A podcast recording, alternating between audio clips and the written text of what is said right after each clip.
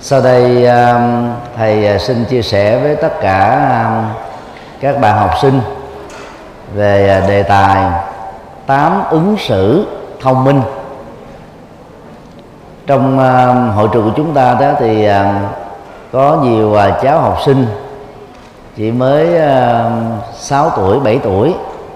Cũng có các cháu 17 18 tuổi rồi thì à, do vì à, số ờ, lượng học sinh đông và đối tượng thì đa dạng khác nhau, cho nên thầy à, xin trình bày một cách bao quát để chúng ta hiểu về tám ứng xử mà một triết gia phương Tây đó, tên là William A. Ward đã chia sẻ và tám ứng xử này hiện nay được lưu truyền trên internet với tốc độ chóng mặt.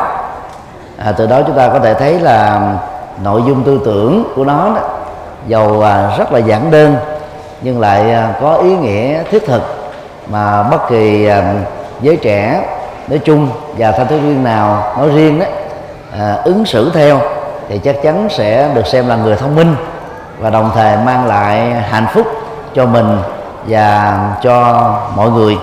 Ứng xử một trước khi bạn nói hãy lắng nghe. Về à, cấu hình của cơ thể đó mỗi người chúng ta chỉ có một cái miệng nhưng lại có hai lỗ tai. Phần lớn đó, chúng ta nói nhưng mà lại không biết lắng nghe người khác. Thậm chí có thói quen là nói lắng ướt người khác nữa. Đang lúc người khác à, phát biểu chia sẻ truyền thông. Và do vậy mình đánh mất cơ hội để nghe những điều đáng nghe. Do đó khi phải nói đó thì à, chúng ta cũng phải tập lắng nghe để sự nói và nghe đó có mối quan hệ um, hai chiều. Và như thế đó ta vừa chia sẻ được những thông tin cần thiết cho người đang nói chuyện với mình đồng thời mình cũng tiếp nhận ngược trở lại những thông tin bổ ích cho bản thân. Trong ờ, Phật giáo đó, có một quan điểm phổ biến, đó là người khôn nói ít, nghe nhiều. Tức là mình nói đó, những gì cần nói thôi, mà những điều cần nói trong đạo Phật nó gồm có bốn nội dung.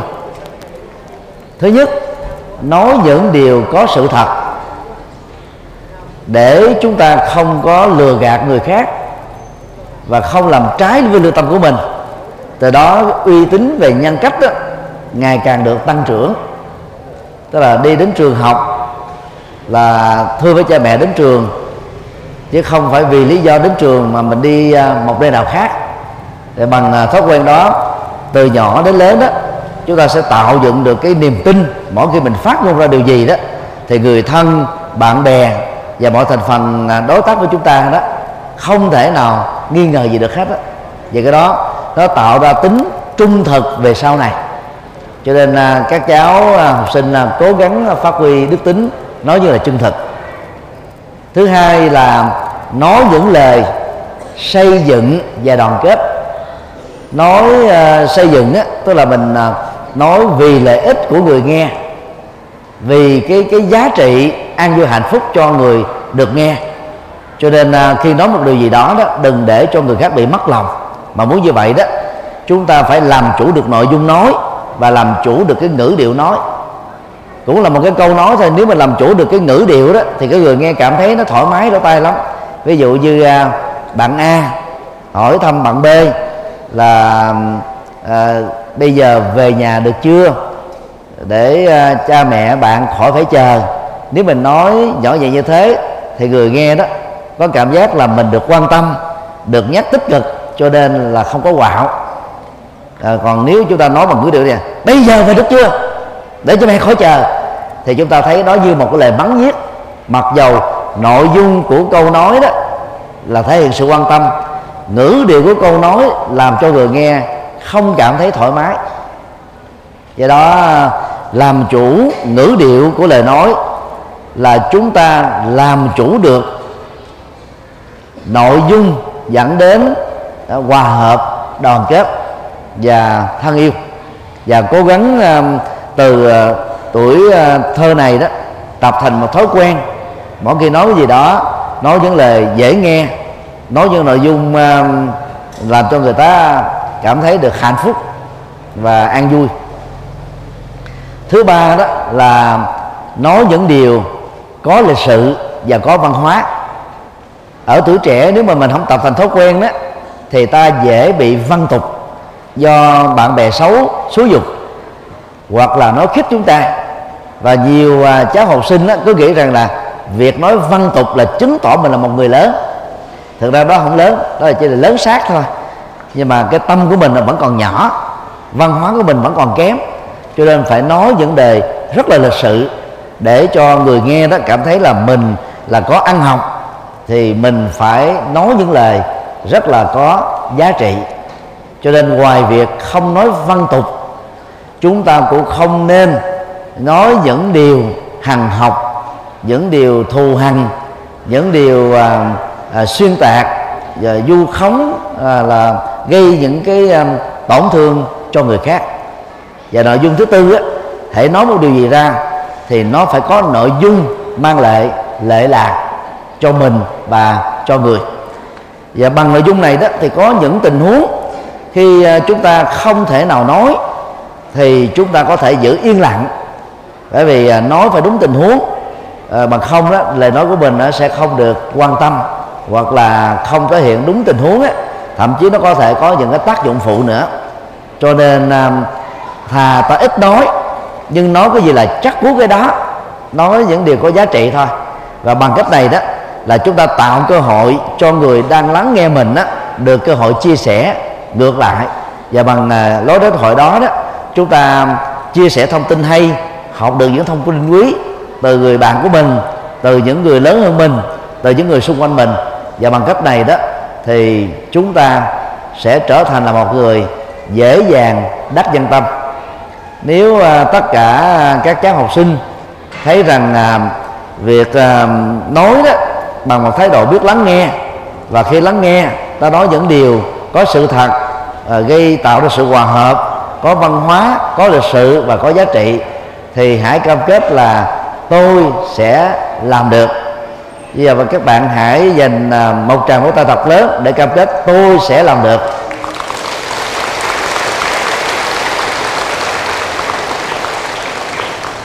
Bây giờ chúng ta đọc à, là thật lớn nha. Một hai ba. Tôi sẽ làm được.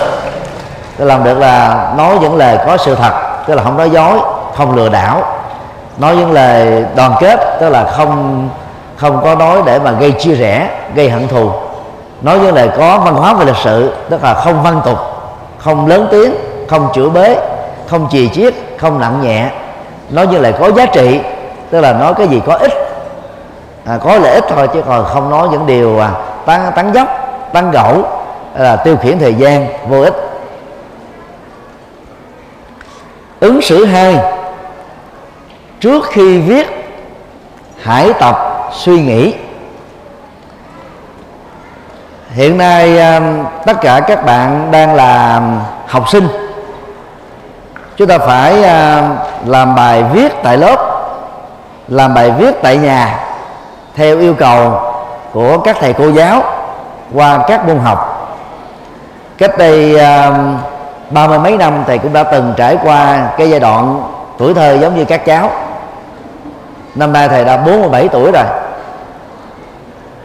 Và à, tốt nghiệp và tiến sĩ vào năm 2001 thì à, với cái cái um, kinh nghiệm và tuổi đời như thế đó thì uh, thầy cũng đã từng trải qua cái giai đoạn tập viết những gì mà mình suy nghĩ. Trước nhất là theo yêu cầu của thầy cô giáo và sau đó là viết báo uh, viết văn viết những điều nó thuộc về tư tưởng rồi uh, viết sách. Hiện nay thầy là tác giả của trên à, 60 quyển sách. Thì tất cả cũng đều bắt đầu bằng cái sự tập viết thôi. Thì thầy chính à, chia sẻ với các cháu là cái nghệ thuật viết đó thì có ba bước. Bước một đó, là chúng ta viết những gì mà chúng ta cảm nhận được. Có thể bắt đầu bằng à, viết nhật ký những điều hay những lẽ phải những bài học quý giá trong cuộc đời thậm chí là những cái thất bại chua cay mà thông qua đó đó chúng ta rút ra được một cái bài học gì đó có ý nghĩa. Thì hãy dành ít phút ít thời gian viết lại trong cái quyển sổ nhật ký hay là một quyển tập. Và rảnh rỗi và thỉnh thoảng khi đọc lại đó chúng ta sẽ thấy rất rõ là mình không ngờ là mình có thể viết được những cái tư duy có chiều sâu những nội dung có ý nghĩa và có giá trị. Và muốn làm được như thế đó thì à, chúng ta không nên tự khinh thường mình. Bởi vì cái tiềm năng mỗi người đó là vô tận chỉ cần khai thác đúng cách rồi theo cái hướng dẫn của các thầy cô giáo tại lớp rồi phát huy thêm cái kinh nghiệm sáng tạo của bản thân, thì người không biết viết sẽ viết được. Người à, lúc đầu viết à, rất là khô khan, sau đó viết là có tình cảm, có nội dung, có giá trị. Tất cả đều phải huấn luyện chứ không phải tình cờ mà nó có được cái năng năng lực đó. Dĩ nhiên là cũng có những bạn có năng khiếu từ nhỏ, không cần phải trải qua học, cũng có thể viết được. Nhưng số đó là không đáng kể. Còn phần lớn đó chúng ta đó là phải trải qua cái sự học, sự huấn luyện. Cho nên hãy tập thói quen và tự huấn luyện bản thân mình. Điều thứ hai là viết những gì mà người khác chưa viết. Về vấn đề này đó, thì chúng ta phải suy nghĩ các cái nội dung mới. Để tạo ra một nội dung mới đó, thông thường nhất là tạo ra cái tính cách khác biệt và đối lập. Ví dụ như à, có một nội dung đang ở à, cái cái tư thế là khẳng định, mà sự khẳng định này là không đúng, thì chúng ta chỉ cần viết ngược lại với sự khẳng định đó trở thành là phủ định, thì chúng ta có một cái nội dung hoàn toàn mới, hoàn toàn đối lập. Nó có giá trị. Hoặc là mình bắt đầu với một cái nội dung đang bị phủ định, mà sự phủ định này nó là dẫn đến cái sai, thì chúng ta chỉ cần đi ngược lại sự phủ định bằng một sự khẳng định là chúng ta có một cái nội dung mới. Dĩ nhiên, để tránh tình trạng khẳng định và phủ định hơi hợt, thì sự suy nghĩ có chiều sâu sẽ giúp cho chúng ta thấy rõ đâu là đúng, đâu là sai, đâu là tốt, đâu là xấu, đâu là điều nên làm, đâu là điều không nên làm, và chia sẻ nó bằng kiến thức của bản thân mình.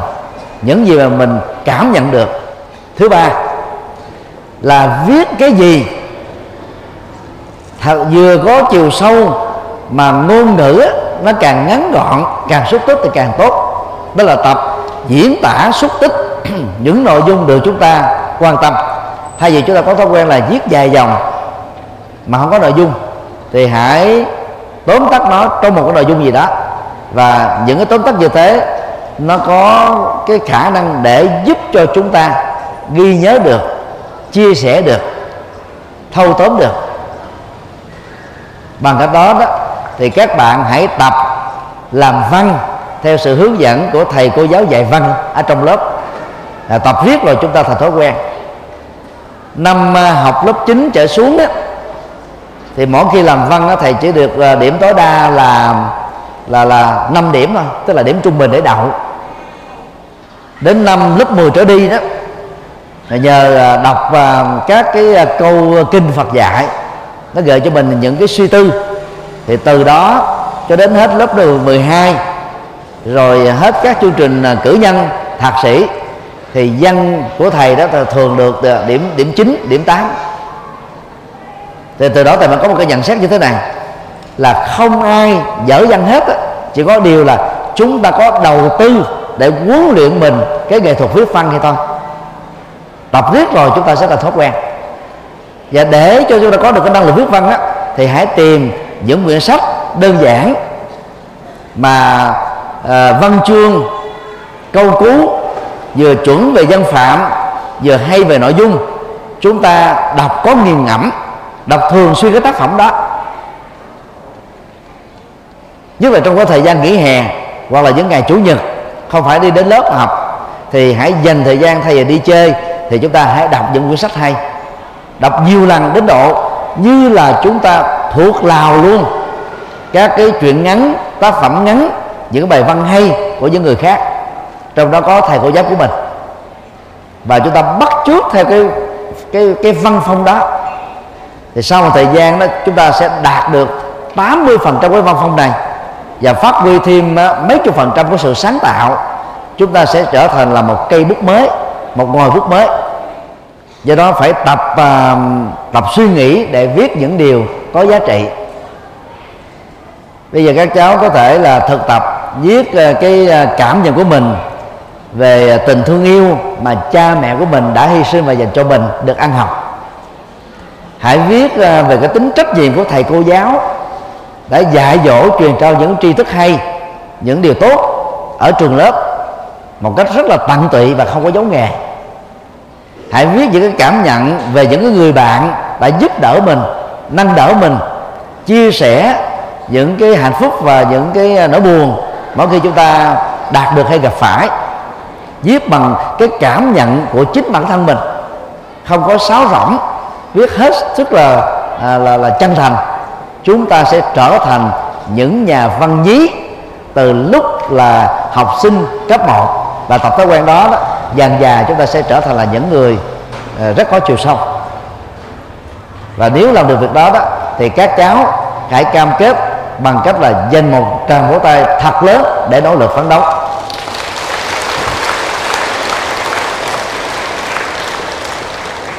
Ứng xử ba.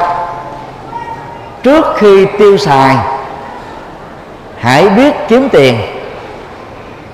Tuổi thơ đó thì thường cái nhu cầu tiêu xài vật chất là không đáng kể. Nhưng mà hiện nay đó, vẫn có nhiều cháu có thói quen đua đòi, đến độ biến cái đua đòi trở thành một cái căn bệnh tâm lý. Khi học chung với à, các bạn mà xuất thân của các bạn ấy là nhà giàu, con của các đại gia hay là những thương gia lớn, việc so sánh mình và muốn mình giống với những người bạn đó đó là một sai lầm lớn. Hoàn cảnh của mỗi người là khác nhau. Cha mẹ chúng ta đã vất vả nỗ lực chân lắm tay bùn khó khăn lắm mới à, đủ cái, cái, cái điều kiện để cho chúng ta đến lớp học. Hiện nay thì tại Việt Nam á thì uh, học nó không còn được bao cấp như ngày xưa. Còn uh, ở nước ngoài thì phần lớn đó là từ lớp 12 trở xuống là hoàn toàn miễn phí bây giờ chúng ta cũng phải đóng góp để góp phần à, à, phát triển trường rồi à, bảo à, bảo trì trường vân vân. Chính vì thế mỗi khi chúng ta tiếp nhận cái cái sự à, thương yêu của cha mẹ và giúp đỡ của người thân thì chúng ta phải cam kết làm sao cho học thật giỏi.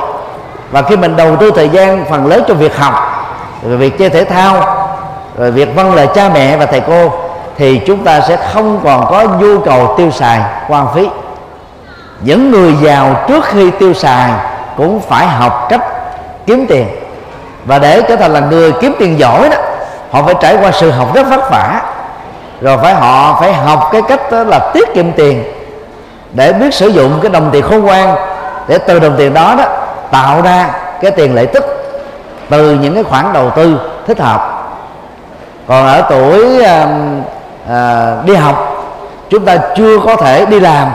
Và nếu có cơ hội đi làm cũng không đi làm ở cái tuổi vị thành niên. Vì điều đó là ngược với luật pháp thế giới ngược với cái nguyện vọng chân thành mà cha mẹ chúng ta muốn ngược với những cái, cái, cái chí nguyện và sự hy sinh cao cả của các thầy cô giáo. Cho nên ở tuổi thơ đó chúng ta phải tận dụng phước báo à, được đi học để đến đến chốn. Và do vậy cố gắng tối đa là không tiêu xài để không đẩy cha mẹ mình vào một cái tình thế không có sự lựa chọn. Đó là phải nai lưng ra mà làm với mồ hôi nước mắt cực khó để cho tiền mình tiêu xài. Cho nên ở tuổi thơ nhất là tuổi uh, năm sáu cho đến uh, tuổi uh, 17 18 đó, là các bạn và các cháu không nên đòi cha mẹ mình phải mua iPhone smartphone cho mình. Cũng không nên đòi cha mẹ mua ipad vì những loại điện thoại thông minh và ipad đó, nó chưa cần thiết cho cái tuổi của chúng ta. Đối với um, sinh viên đại học năm tới nhất trở đi thì cái nhu cầu nghiên cứu mới thật sự là cần thiết. Còn lớp 12 trở xuống chúng ta chưa phải có nhu cầu như thế cho nên không cần phải gọi là à, mua sắm những cái thứ đắt tiền này. Ai muốn học giỏi đổ đạt cao thì phải xa lánh thế giới kỹ thuật số càng nhiều càng tốt. Có thể các cháu vì quen với uh, điện thoại rồi những cái tính năng của điện thoại nghe cái lời khuyên như thế cảm thấy là không hài lòng. Thời mà thầy đi học ở bên Ấn Độ năm 1994 đó cho đến năm ờ, 2001 suốt 7 năm đó lúc đó thầy đã là chủ trì của chùa giác ngộ rồi. Mà thầy vẫn phải tiết kiệm. Dầu điều kiện kinh tế của thầy là là tôi đã tốt hơn các thầy và các sư cô còn lại, cũng du học cùng thầy với mình. Nhưng thầy phải xin vào ký túc xá để cái nhu cầu chi tiêu đó, nó chỉ bằng một phần ba so với việc mà ta ở trọ bên ngoài. Nhờ đó, khi về nước, thầy mang về đó 10.000 quyển sách tiếng Anh về các lĩnh vực liên hệ đến những gì mà mình đã học. Đó là một cách tiết kiệm để tạo ra những cái giá trị. Và vào thời điểm đó đó, thì công nghệ kỹ thuật số đã bắt đầu chớm nở rồi. Điện thoại di động đã bắt đầu xuất hiện rồi. Tivi màu sang trọng đã có rồi. Nhưng trong suốt 7 năm học đó thầy dứt khoát là không sử dụng điện thoại. Không sử dụng à, những cái cái tiện ích không cần thiết. Trong phòng đó là chỉ có một cái quạt máy bình bình dân thôi. Và mua một chiếc xe đạp. Mặc dù thầy đủ tiền để mua chiếc xe Honda vẫn chạy xe đạp mỗi ngày đến trường. Tức là từ ký túc xá đến trường nó nó, nó cách nhau khoảng ba cây số. Và bằng cái đó đó là chúng ta vừa tập được thể dục không phải tốn tiền chi tiêu gì hết. Với uh, trung bình khoảng à, uh, 1 triệu 6 đồng tiền Việt Nam thời hiện nay tức là tương đương với khoảng à, uh, 60 đô thầy có thể tồn tại bao gồm uh, tiền học rồi uh, tiền ăn và tiền ở. Thì đó là cái khoản rất là tiết kiệm mặc dù không phải mình không có tiền. Tiết kiệm như thế để chúng ta sử dụng đồng tiền một cách khôn ngoan cho nên biết uh, tạo ra đồng tiền thì chúng ta mới biết quý quý trọng tiền. Còn mình ngửa tay ra xin tiền từ cha mẹ cha mẹ thương mình chiều mình cho mình thì mình tiêu xài một cách rất là quan phí. Còn ai bỏ ra mồ hôi nước mắt đó, mà tạo ra được nó thì mới biết quý trọng nó. Năm à, 2008 thầy à, thuyết giảng ở 11 tiểu bang của Hoa Kỳ cho nhiều cộng đồng Việt Nam. Thì thầy có đến thăm một gia đình triệu phú Việt Nam thì gia đình này mới chia sẻ cái kinh nghiệm hướng dẫn con em mình tiêu tiền. Cha mẹ đó là không cho cậu con trai duy nhất tiền để chi tiêu. Mà mùa hè đến đó, thì cha và mẹ đó đã hướng dẫn con em mình tìm ở trên mạng để có được cái à, làm việc à, à, bán thời gian. Thì ngày đầu tiên á, cậu con trai 18 tuổi đang học năm thứ nhất của đại học tìm được ba chục đô từ mồ hôi của mình. Cậu ấy sung sướng hơn biết bao nhiêu đứa con khác. Mặc dầu cha mẹ cậu ấy là triệu phú. Thầy cho rằng là cách dạy con như thế là rất thông minh. Tức là để cho con đó cái không phải dựa dẫm vào tình thương của cha mẹ. Để trở thành những người chỉ biết tiêu xài chứ không hề biết uh, tạo ra đồng tiền hồi đáp lại cái tấm lòng và tình thương yêu quý trọng với cha mẹ mình nuôi dưỡng mình cho nên các cháu cũng tập thói quen là tiêu xài tiền một cách đó là có ý thức. Những gì cần chi tiêu, chẳng hạn như là mua sách vở, nếu có tiền chúng ta không tiếc. Nhưng cái gì không cần thiết phải chi tiêu thì dầu đó là một ngàn đồng, năm trăm đồng, hai trăm đồng, Việt Nam chúng ta cũng không cần thiết phải bỏ ra. Và tập thói quen này thành một cái nếp sống chi tiêu. Thì về sau này đó khi lớn lên à, lập được sự nghiệp rồi có vợ có chồng chúng ta sẽ trở thành là người cha giỏi người vợ giỏi và biết cách để hướng dẫn cho con cái của mình trong tương lai. Tất cả đều phải tập thành một thói quen tích cực từ tuổi trẻ thơ này.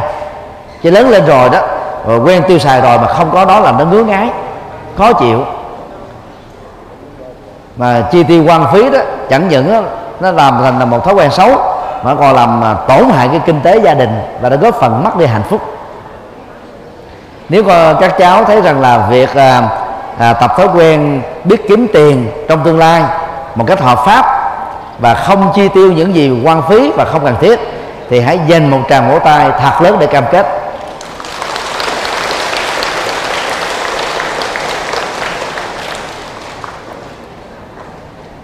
Ứng xử bốn. Trước khi đầu tư, hãy nghiên cứu thật kỹ.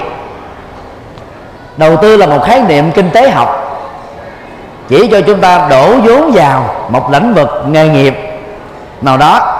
Mà cái kỳ vọng của chúng ta đó là mang lại một cái thành quả kinh tế, những cái lệ lệ lệ tức về tài chính. Với tuổi thơ đó đầu tư ở đây đó là đầu tư vào trí tuệ để có được kiến thức. Nhờ đó, chúng ta có thể tự lập nghiệp và không phải dựa dẫm vào cha mẹ nữa.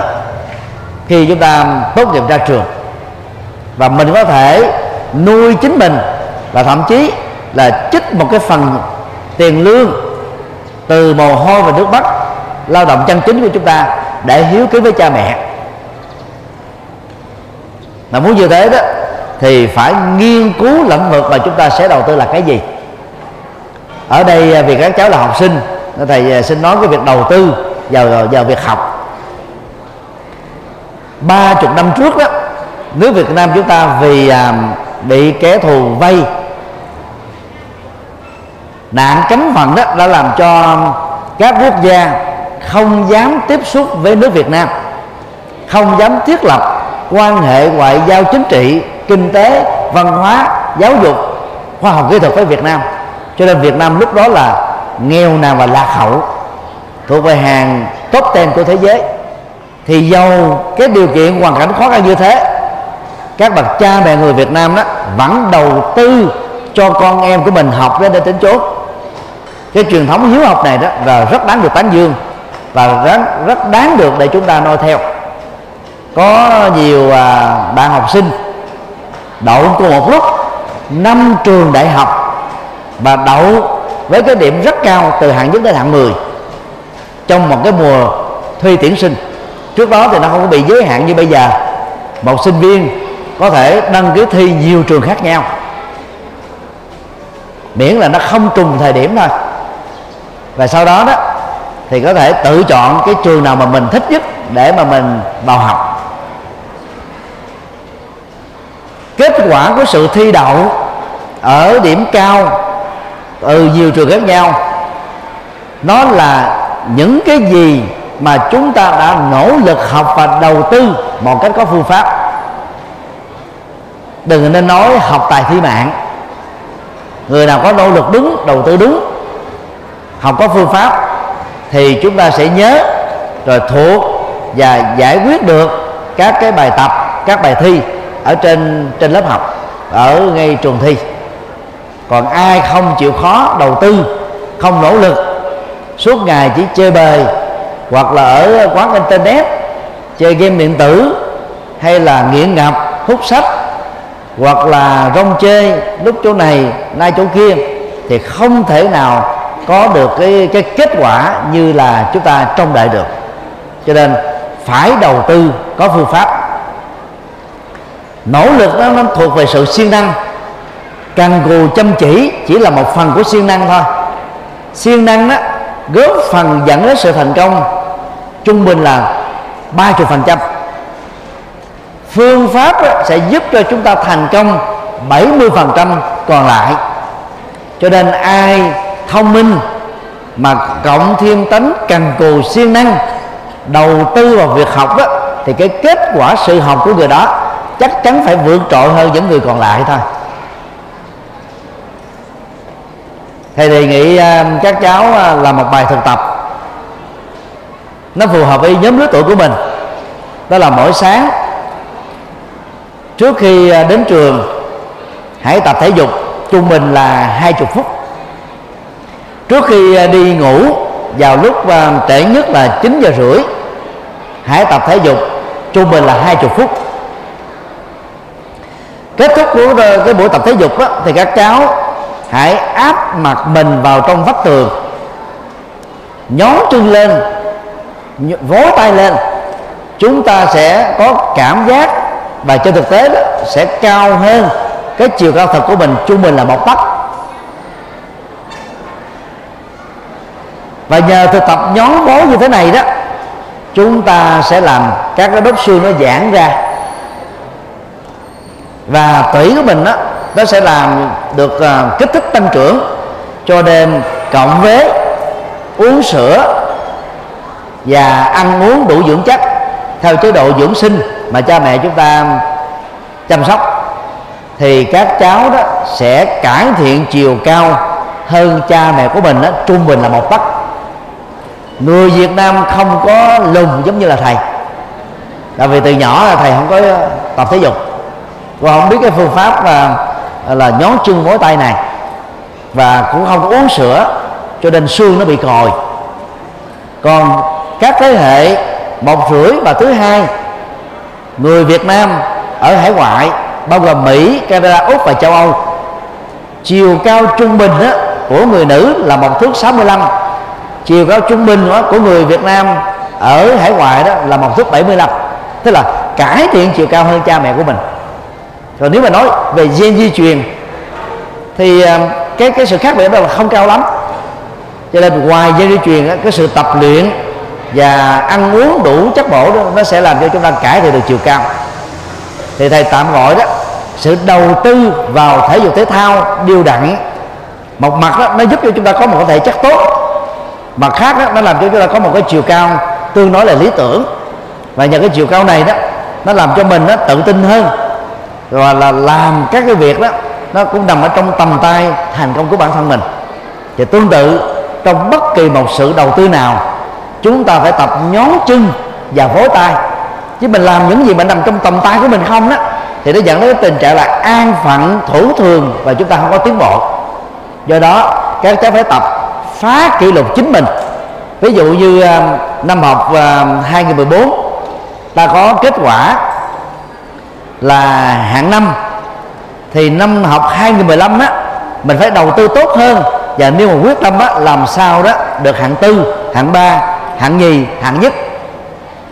Bất cứ một lĩnh vực gì mà chúng ta đầu tư, từ học tập đến sức khỏe, rồi à, đến chiều cao, đến mối à, quan hệ gia đình, quan hệ xã hội, phải nêu một quyết tâm với một cam kết lớn là tôi phải cải thiện đó phải tiến bộ hơn đó do đó phải nghiên cứu thật kỹ cái phương pháp để dẫn đến những cái kết quả này.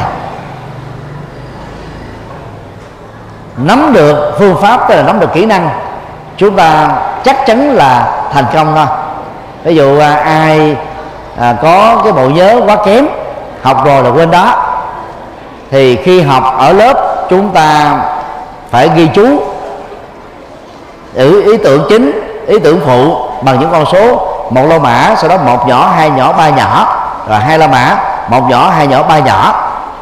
Rồi về nhà đó, thay vì chơi, thì chúng ta hãy đọc lại cái bài học ở trên lớp, ghi chép lại một cách tóm tắt hơn, cũng bằng những cái con số, bằng cái câu văn rất là ngắn gọn.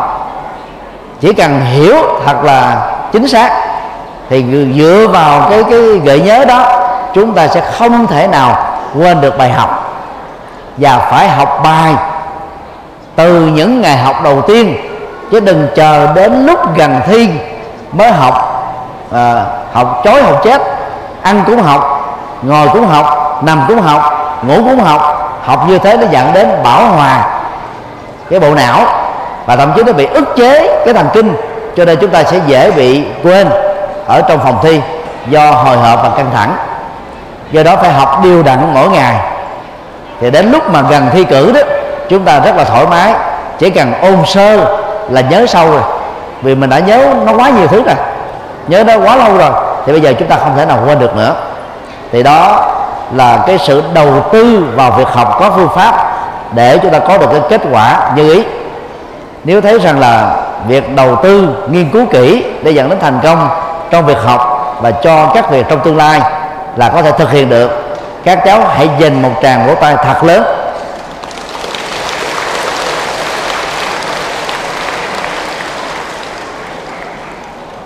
Ứng xử năm. Trước khi bỏ cuộc hãy cố gắng hết mình. Bỏ cuộc á, là chấp nhận đầu hàng số phận. Chấp nhận đầu hàng các hoàn cảnh đang diễn ra. Hầu như là mình à, cảm thấy là mình không thể nào đạt được cái gì đó mà mình đang đang đang đang hướng đến. Mà trên thực tế khả năng và tiềm năng của mỗi người nó không có dở và tệ như thế. Cho nên à, các cháu tập thói quen đã quyết tâm làm một cái việc gì đó thì cam kết với chính mình, cam kết với người thân, cam kết với cha mẹ và thầy cô giáo là không hề bỏ cuộc. Con đường từ bắt đầu cho đến thành công á là rất là dài mỗi ngày đó chúng ta phấn đấu một chút. Giữ cái phong cách điều độ thường xuyên không gián đoạn. Thì khó khăn nào chúng ta cũng vượt qua. Thử thách nào chúng ta cũng chiến thắng. Còn người nào đó chưa nỗ lực là cảm thấy mệt. Mới nỗ lực đó là cảm thấy nản. Gặp khó khăn đó, thì trùng bước. Gặp trở ngại đó thì gần như là cốc cần là buông bỏ thì không thể nào có được cơ hội nắm chắc thành công trong tầm tay. Câu chuyện ờ, chạy đua giữa con rùa và con thỏ mà các cháu đã được học ở những năm học đầu đời không chỉ là một cái câu ờ, chuyện ngụ ngôn hay, mà nó còn phản ánh đến cái ờ, cái việc chúng ta biết sử dụng phương pháp phấn đấu cam kết để đạt được sự thành công con rùa ở đây đó vì uh, đi với một cái uh, tốc độ điều đặn không dừng không chơi không bỏ quên mục đích. Cho nên cuối cùng đó đã về đến đích trước con thỏ. Mặc dầu con thỏ có thói quen và khả năng chạy nhanh gấp vài chục lần so với con rùa. Theo quan điểm của đức phật đó là trong cuộc đời này không có cái gì mà chúng ta không làm được. Có điều là chúng ta có muốn làm hay không? Và khi làm đó, có làm đúng phương pháp hay không? Trên thực tế đó, thì không có số phận. Khái niệm về số phận đó chỉ là một ngộ nhận thôi. Người nào chấp nhận số phận người đó khó có thể cải thiện chính mình. Không có thể dương tới những tiến bộ và dẫn dẫn tới những thành công. Bản thân thầy à, như vừa chia sẻ hồi nãy từ lớp 9 trở xuống lớp 1 đó văn chưa bao giờ được quá 5 điểm rồi phấn đấu đọc sách luyện viết văn như các nhà văn nổi tiếng đã thành công. Rồi bằng cái nỗ lực như thế từ lớp 10 trở đi đó văn không bao giờ dưới điểm 8 đó là vì mình cam kết là không bỏ cuộc dầu là dở văn cũng phải làm sao đạt được cái cái thành quả về việc à, học văn. Tương tự các cháu đầu dở toán dở lý dở hóa thì cũng đừng nghĩ rằng là mình không thể làm được việc đó. Bởi vì trên thực tế này là không có cái gì là không làm được. Hãy cam kết, hãy nêu quyết tâm. Nếu chúng ta chưa hiểu cách làm, đừng có tự ái, đừng mặc cảm. Hãy học ở thầy cô giáo hoặc trên lớp hoặc ở giờ gia chơi. thậm chí là chúng ta có thể học ở bạn bè. Học lẫn nhau. Không ai có thể giỏi hết mọi thứ. Có thể đó ta giỏi hơn bạn bè của mình về lĩnh vực là toán nhưng ta kém hơn bạn của mình về lĩnh vực văn. Thì lúc đó chúng ta cũng cần phải học cái kinh nghiệm học văn ở bạn. Thì bằng cách như thế, chúng ta sẽ khắc phục bản thân mình, khắc phục tiềm năng, khắc phục phương pháp để chúng ta phấn đấu vươn đến cái cái cái sự thành công. Kính thưa à, các cháu học sinh, đó là năm điều trong số 8 điều. Vì à, thời gian đã hết rồi cho nên à, ba điều còn lại đó.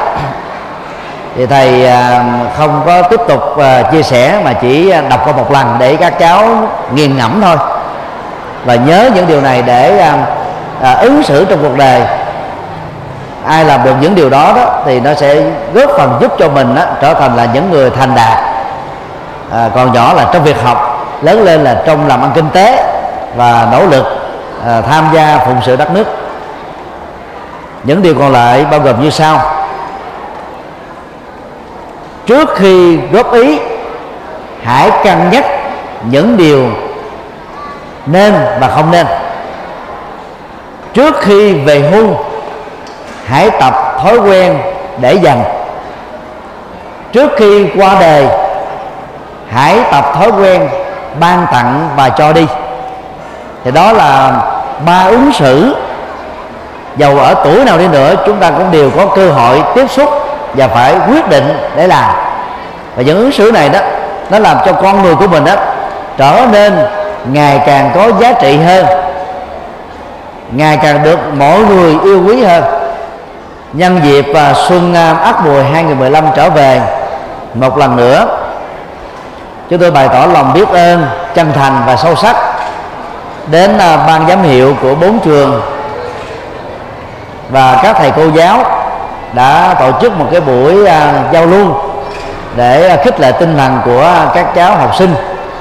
Và thầy à, kính mong các cháu phấn đấu học thật giỏi thể dục thể thao thật tốt quan trọng với cha mẹ thật nhiều.